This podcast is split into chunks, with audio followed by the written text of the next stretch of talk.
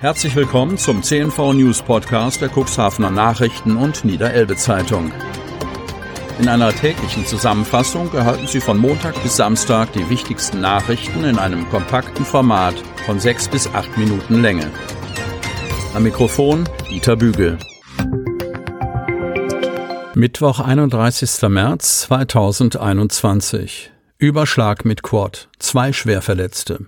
23-jähriger Wingster und 22-jährige Beifahrerin mit schweren Verletzungen im Krankenhaus. Geversdorf. Am Montagabend wurden zwei junge Menschen bei einem Unfall mit einem Quad schwer verletzt. Wie es zu dem Unfall in Geversdorf kam, ist noch völlig unklar. Am Montagabend gegen 20.40 Uhr befuhr ein 23-jähriger Wingster und seine 22-jährige Mitfahrerin aus Himmelpforten mit einem Quad den Kadenberger Weg von Geversdorf in Richtung Kadenberge.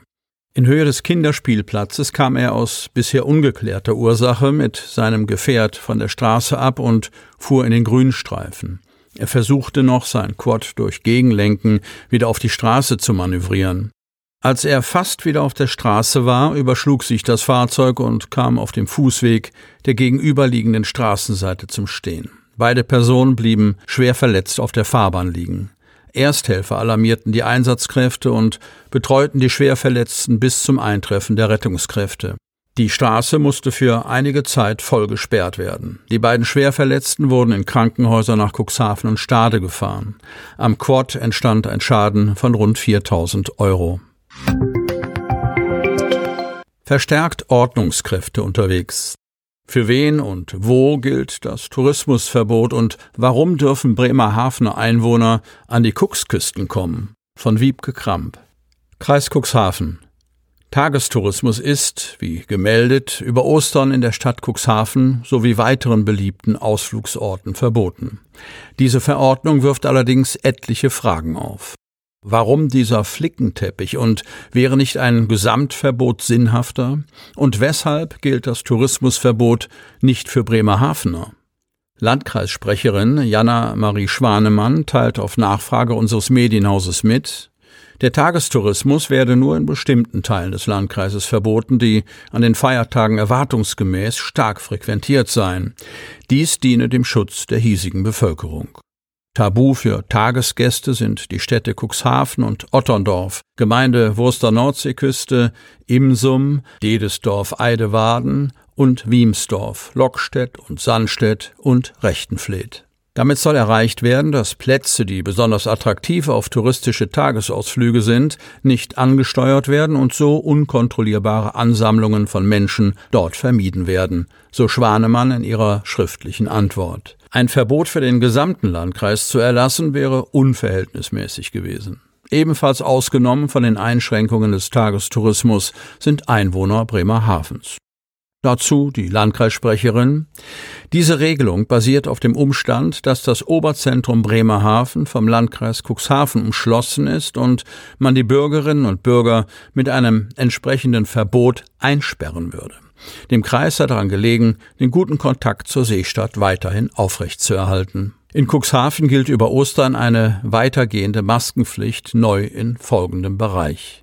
Jonathan Zenneck-Weg inklusive Imbissbudenzeile in Dunen in der Duner Strandstraße und der Platz am Dorfbrunnen. In Salenburg auf einem Teil der Wernerwaldstraße, Spielstraße ab dem Verkehrskreisel und in der sogenannten kleinen Fußgängerzone. Noch ruhige Corona-Lage in den Kliniken. Cuxhaven und Otterndorf sind für einen Patientenanstieg in der dritten Welle gerüstet. Cuxhaven-Otterndorf. Noch scheint die Corona-Lage in den hiesigen Kliniken eher überschaubar. An der Helios-Klinik Cuxhaven befanden sich am Dienstag zwei Corona-Patienten auf Normalstation und kein Covid-19-Fall auf der Intensivstation, geht aus der offiziellen Helios-Informationswebsite hervor.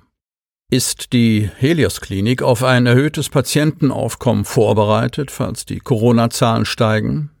Katharina Recht, Sprecherin des Cuxhavener Krankenhauses, antwortete auf CNV-Anfrage. Im Falle eines sprunghaften Anstiegs von Covid-19-Patienten könnten wir schnell weitere erforderliche Kapazitäten schaffen. Das haben wir in den ersten beiden Phasen der Pandemie bereits gezeigt und die erforderlichen Kapazitäten aufgebaut. Wir sind also jederzeit handlungsfähig. An der Klinik seien bereits einige Patienten mit der mutierten Variante des Coronavirus behandelt worden, so die Sprecherin. Bei den behandelten Fällen habe sich der Krankheitsverlauf jedoch nicht zum herkömmlichen SARS-CoV-2-Virus unterschieden. Und wie sieht es gegenwärtig am Krankenhaus Landhadeln in Otterndorf aus? Wir haben aktuell zwei Corona-Patienten in der Klinik, davon einen Patienten beatmet auf der Intensivstation, teilt Verwaltungsdirektorin Ulrike Kömpe mit. In Otterndorf gibt es weiterhin sechs Beatmungsplätze. Der Krisenstab gehe von steigenden Infektionszahlen aus in einer dritten Welle, die sich bundesweit und auch im Landkreis deutlich abzeichne. Hinsichtlich der Behandlung von Corona-Patienten gehen wir von vermehrten stationären Aufnahmen nach Ostern aus mit jüngeren Patienten, da die vulnerablen Altersgruppen schon eine hohe Impfquote im Landkreis hat, so Ulrike Kömpe. Neues Leben für altes Gemäuer. Ratskeller wird saniert und bekommt einen neuen Pächter. Von Jens Christian Mangels. Wenn Mauern sprechen könnten, so hätte der Otterndorfer Ratskeller sicherlich einiges zu erzählen. Vom Krieg und Frieden, von Freud und Leid, von Hunger und Genuss. In den kommenden Monaten erhalten die über 400 Jahre alten Kellergemäuer eine umfangreiche Schönheitskur. Und der neue Restaurantpächter packt höchstpersönlich mit an keine Küchengeräte, keine Möbel, nur jede Menge Staub. Der Keller unter dem Otterndorfer Rathaus bietet derzeit ein ungewöhnliches Bild. Schon seit einigen Wochen wird in den Restauranträumen kräftig gerissen und geräumt, gehämmert und geschraubt. Dabei tritt uraltes Mauerwerk zutage, aber auch Tapeten und Teppiche, die den Charme der 1960er Jahre versprühen. Klar, Feuchtigkeit und Salpeter sitzen in den uralten Mauern.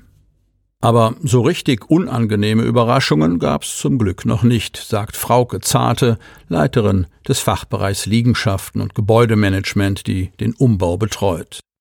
Bei den Bau- und Räumungsarbeiten am Otterndorfer Rathausplatz bekommt die Stadt tatkräftige Unterstützung. Der neue Pächter Jonathan Schaf packt selbst mit an. Es ist einfach ein schönes Gefühl, wenn es vorangeht, sagt der 33-jährige Keding Brucher.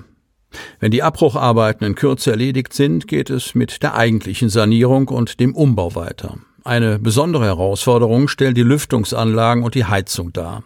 Da werden wir uns noch einige Gedanken machen müssen, sagt Bautechniker Horst Nehring aus dem Bauamt der Samtgemeinde Landhadeln. Vielleicht liefert ein Termin im benachbarten Kranichhaus Erkenntnisse darüber, wie sich alte Gemäuer und moderne Heizsysteme in Einklang bringen lassen. Alle Arbeiten erfolgen in enger Abstimmung mit der Denkmalschutzbehörde.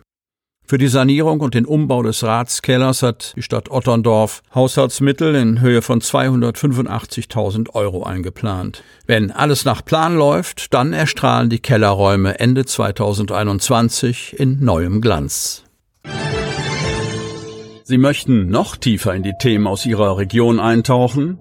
In unserem CNV-Themen-Podcast auf Tauchgang gibt's alle 14 Tage per Interview interessante Personen, emotionale Stories und bemerkenswerte Projekte aus dem Landkreis Cuxhaven direkt auf die Ohren, damit Sie ab sofort keine Podcast-Folge mehr verpassen, benötigen Sie lediglich einen sogenannten Podcatcher. Auf den meisten Smartphones ist dieser bereits vorhanden. Falls nicht, dann suchen Sie ganz einfach in Ihrem App Store nach einem kostenlosen Podcatcher wie zum Beispiel Spotify, Apple Podcast oder AntennaPod. Selbstverständlich können Sie unsere Podcast-Folgen auch direkt über unsere Website unter cnv-medien.de slash podcast anhören.